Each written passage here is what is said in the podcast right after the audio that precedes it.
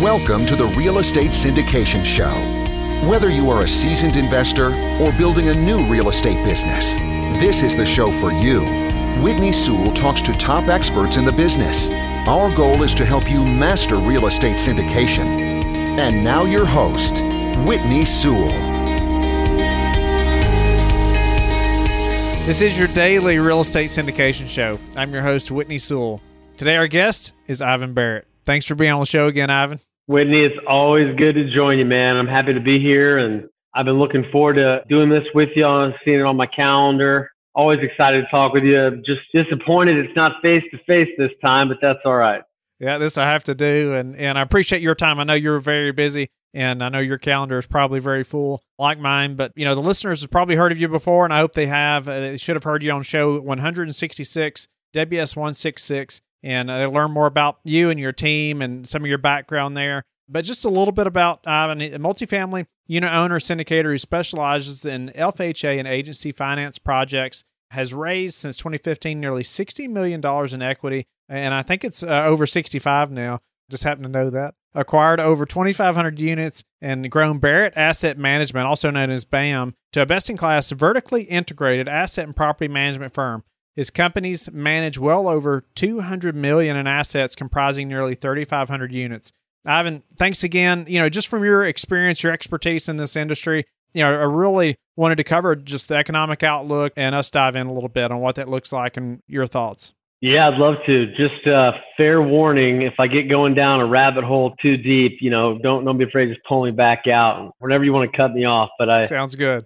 I do like talking about this stuff. I do a fair amount of economic research. I consider myself a wannabe economics nerd, but I tend to look at, you know, what's going on behind the scenes and, you know, what's happening at a global level before I drill down to the hyper local level that really matters when it comes to buying apartments or any type of real estate.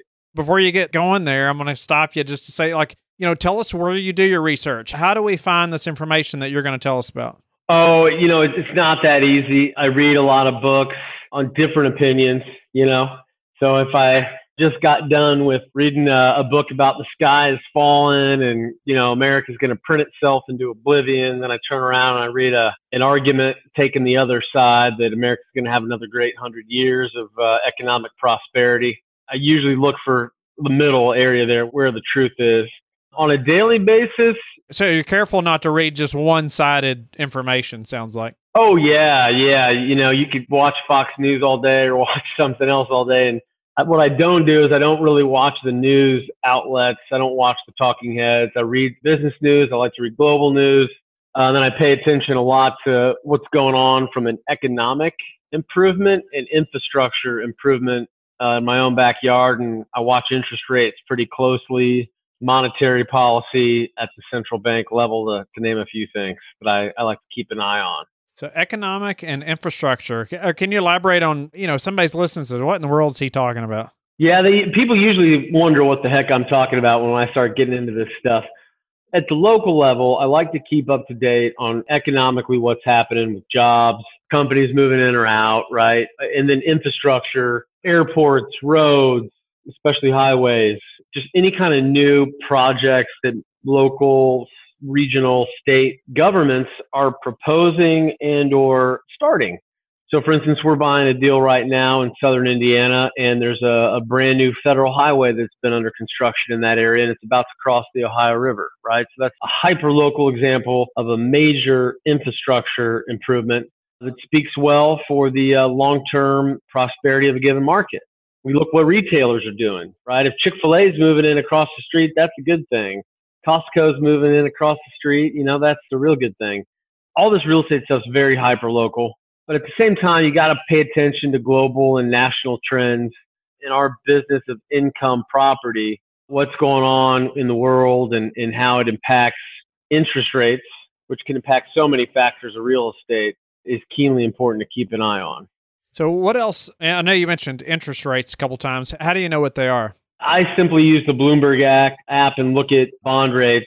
Most of my loans are going to be somehow tied to the 10 year US Treasury, which is a bond. So, that interest rate really sets policy And that's what a lot of spreads are tied to when it comes to financing Fannie, Freddie, and HUD loans. So, for example, at the end of last year, you know, interest rates started creeping up quite a bit and got up to the 10 year got up to 323. We watch everything down to three decimal or three spaces to the right of the decimal. It gets pretty granular. And today they've come crashing back down where I think I looked at it this morning. It was 208. Interest rates have come down 120 some basis points almost, which is really good for refinancing and really good for long term debt.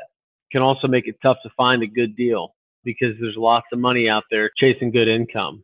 The world, in fact, Whitney, is swimming in money right now. It's flooded with money. Every major economy, all the big, you know, G7, G20 countries are all essentially easing, which is a fancy way of saying they're stimulating their economies by printing money.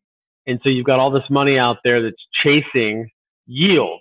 What does that mean? Is you've got all these dollars, people want to make a return on that money. So it's flooding into different asset classes, including multifamily, which in some ways is a benefit, but in some ways makes it tougher as well.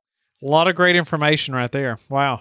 You know, and so not only are you looking at the local market you're looking to invest in, but you're looking at, okay, the global economy, what's happening with these specific countries or, or maybe larger countries or maybe not just larger ones, but what is happening globally. And maybe, t- you know, tell us how does that affect your you know how active or how aggressive you are your team is at looking for deals.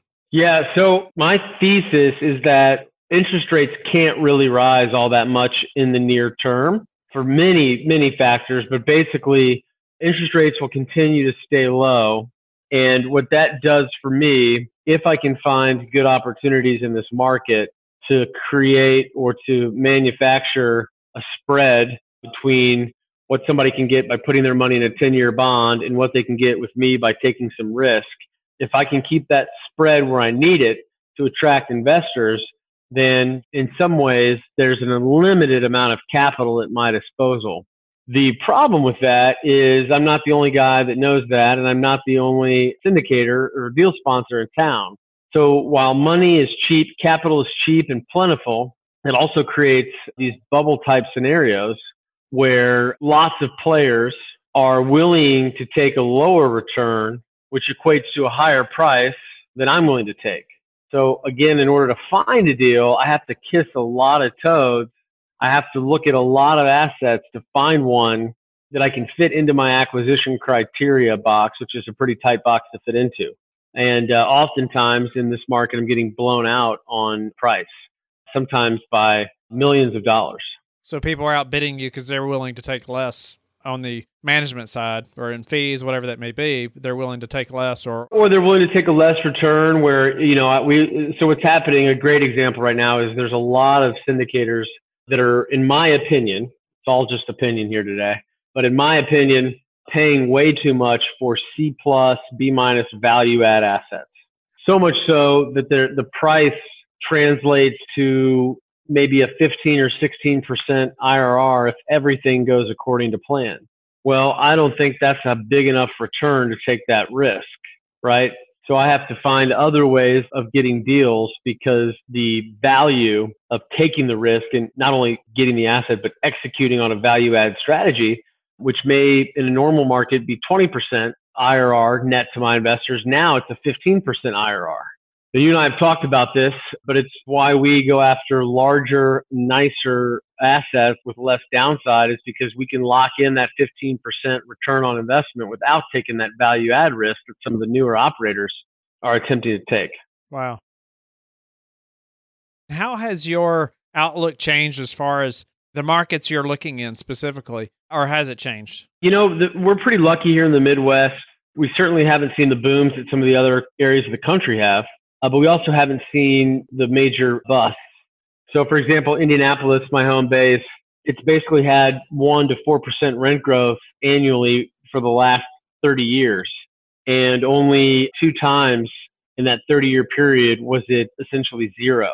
So we are lucky to be here, and it plays very well into our thesis of buying into these markets that are steady tortoise versus hare type rent growth, which over time still carries a lot of value but also greatly reduces the amount of risk to the asset underperforming. Tortoise versus hare rent growth, but uh, like you said, it's not as risky. Yeah, in my opinion, you know, you're not going to see this big pops, but you're also not going to see the bust either. And there's a lot of boom and bust markets out there that could already be busting. We don't know. So, you know, some people are very vocal about hold all your money, save all your money, don't buy any real estate right now. What's your take, you know, about that? Or yeah, yeah. So there's a saying out there that the general fights the last war, and most generals that fight the last war end up losing the next one. So what's going on is there's you got people that are speculators, right? Robert Kiyosaki called them capital gains versus cash flow. They're not buying on cash flow. They're waiting to buy it on a discount and sell it for more than what they have in it. The problem with that is that the next crash very, very likely won't be like 2008. 2008 was by many accounts an 80 or 90 year super cycle event that hadn't happened basically since the Great Depression. And those types of crashes don't come along very often. Now the you know the guy trying to sell you gold or ammunition or you know a prepper starter kit wants you to think that the next crash is going to be worse than the last one. That's probably not the case. History shows that, and the uh, the economy shows that. So if you're sitting on the sidelines waiting for some big correction so that you can buy assets on the cheap, you're likely going to be waiting a lot longer than you think. And most of that, again, goes back to just how much money out there is looking for assets right now. You can read several different studies on this, but by some estimates, there's a trillion dollars of cash sitting on the sidelines looking for a place to be parked. Some estimates say it's a couple hundred billion just allocated for real estate deals that are on the sidelines right now looking for a home. Apple's got hundreds of millions of dollars in cash sitting on its balance sheet, maybe billions. I, I haven't looked at it in a while and my memory is not that good. But you get the point. There's a lot of money sitting out there. So when, when there's a lot of money looking to get in the market, that floor of prices is set pretty close to where we're at today. It, as things roll over just a little bit, investors start stepping in and buying those assets, which sets a very a low floor. Whereas in 2008, a much deeper long-term cycle where you had complete capital markets freeze up, there was no buyers to step in and buy assets. Today, you've got tons of buyers waiting to step in and buy assets. So by definition, it's very difficult for you to get much of a discount on those deals right now.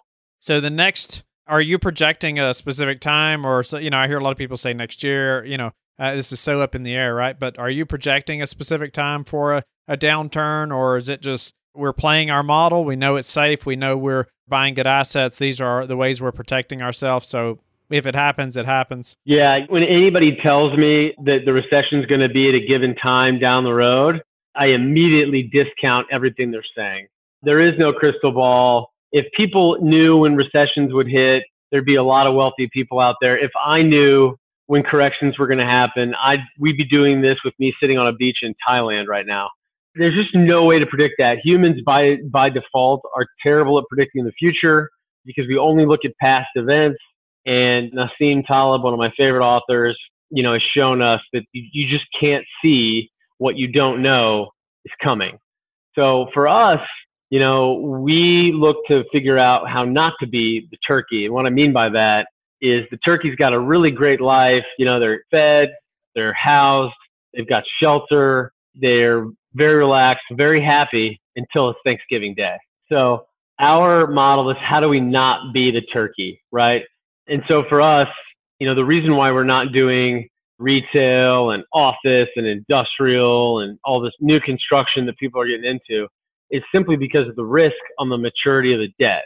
Multifamily gives me one of the the most superior debt product menu of any asset class in all of real estate. Meaning I can go out and I can lock in my interest rate for 10, 12, 15, and in the case of HUD, 35 years if I want. You can't do that in anything else.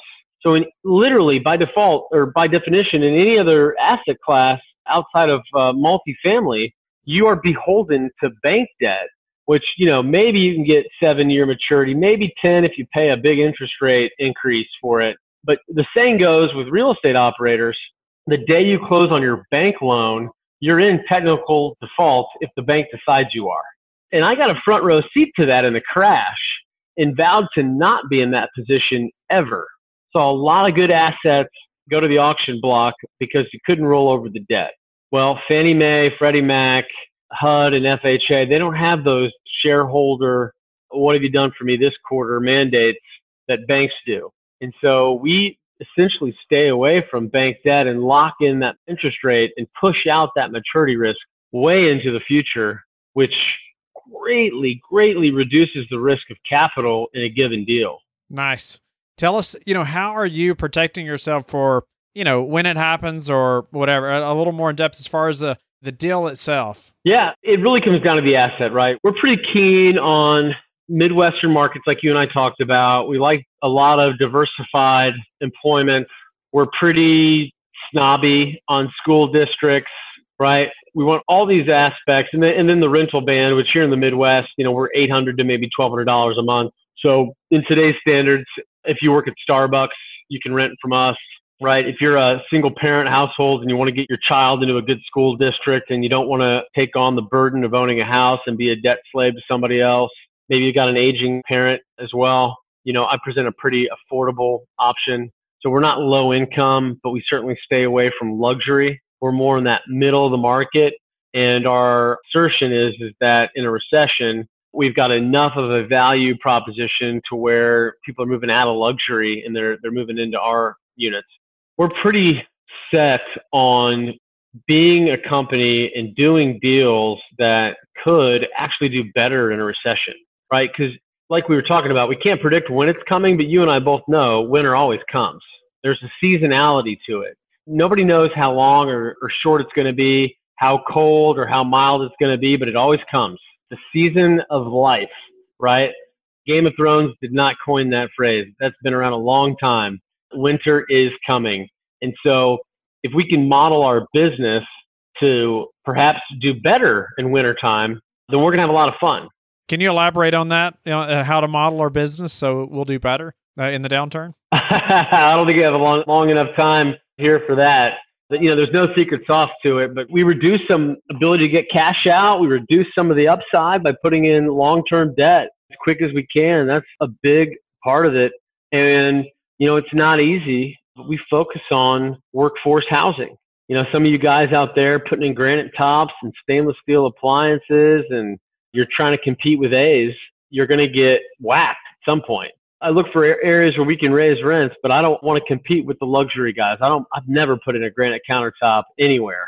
We watch to stay in the cohort we want to stay in, the, the market segment that we want to be in, and we stick to our knitting. And as an entrepreneur, gosh, man, I have to wear blinders a lot and avoid shiny objects and squirrels syndrome. And if I can stay disciplined and do that, that's a lot of the battle.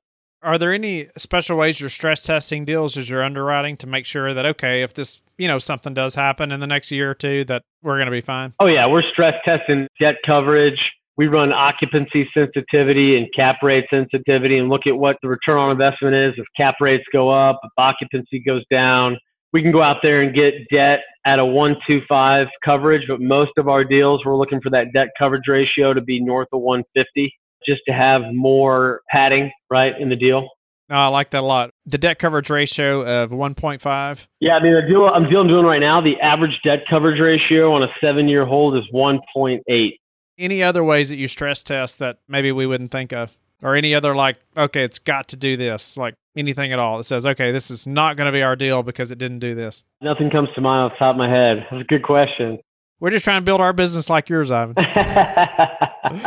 I would like to know a little more about how you are educating yourself so much. I know you mentioned a couple things though, a couple ways, and are any good books that help us to understand, you know, how the cycle works better than maybe we already do? Yeah, you know, I put them all on my Instagram feed. I, I just stacked them up and took a picture of them. But I would stress if you want to be at this a long time, start reading financial history so uh, some of my favorite ones, you know, it's a pretty deep rabbit hole. It gets a little conspiratorial at the end. But The Creature from Jekyll Island, which is all about the history and formation of the Fed, that's a great book. I think Robert Kiyosaki's got a new one out called Fake, which I think is just a, a redo on a book called Conspiracy of the Rich that he wrote several years ago. which I'm in the back of that book, by the way. Anti-Fragile by Nassim Taleb is a great book. It's basically all about things that benefit from chaos. Uh, gosh, Naomi Prins, her new book called Collusion, all about what central banks across the globe are doing right now to keep the party going, which she's got a pretty damning conclusion about them, but I think they're doing a darn good job. And man, that's that's, that's a good question. There's a lot of good books out there. You just got to take it all with a grain of salt because most of those books they're trying to sell you something, right? They're trying to get you to buy gold or they're trying to get you to think a certain way. Yeah, I mean, there's another great book out there called Unleashing the Second American Century. It's all about the forces in the United States that'll propel us for another hundred years of growth. It's got some pretty good evidence in there. I think the United States, for all the all the damning rhetoric we get right now, is in a pretty good position. We got a lot of resources. We got plenty of water. Plenty of people want to live here. We got a strong military, and we get to hit the reset button on our government every four years. So I think I think we got a lot of good things going for us, and a, a lot of bumps in the road, sure. But are we going to crater or break apart anytime soon? I don't think so. You know, Rome was a republic for 500 years and then it was a declining empire for another 500 years. So if, if Rome can go a thousand years back then, I think we can surpass that time frame with modern society. I appreciate that. Ivan, anything else you'd like to leave the listeners with as far as the economic outlook? You know, just read a lot from a lot of different sources and, and please do not turn on CNBC, Fox News, MSNBC, or CNN if you really want to understand what's going on at the highest levels of power. There's some great books on that subject, and you can really learn about where fiat currency comes from and how it's made, and central banks and what their policies are, how this whole economic machine works. Ray Dalio is another great guy to, to read and understand. He's got another book that came out, The History of Debt Cycles. He's got some really good stuff on the economy. He's got a great YouTube video that's maybe 30 minutes long on how the economy works tons of good information out there. I think what stops most people is they just look at it from a pretty shallow perspective. People need to take the time to do a deep dive in subject matter that affects their business. Nice. Ivan, fabulous show. Lots of great information. I really appreciate your sharing and uh, with me and the listeners and tell them how they can get in touch with you. Yeah, sure. Spell my last name correctly. I'm easy to find. B A R R A T T. B A R R A T T. Got a website, Ivan Barratt Education. That's for the high net worth investor that wants to learn more about me, my team, and our thesis. IvanBarratt.com is another site. And then our corporate site, which has got our portfolio, our track record, and, and basically uh, all the assets we currently manage. That's barrattassetmanagement.com. Of course, you can get a hold of me at 317 762 2625. 317 762 2625. There you go. Not many people put their number out. I hope you'll call Ivan. Thanks again, Ivan. And uh, I hope the listeners reach out to you. I hope you all will also reach out to me at lifebridgecapital.com. Also, join us on the Facebook group, The Real Estate Syndication Show, and we will talk to each of you tomorrow. Thank you for listening to the Real Estate Syndication Show, brought to you by LifeBridge Capital. LifeBridge Capital works with investors nationwide to invest in real estate while also donating 50% of its profits to assist parents who are committing to adoption. LifeBridge Capital, making a difference, one investor and one child at a time. Connect online at www.lifebridgecapital.com for free material and videos to further your success.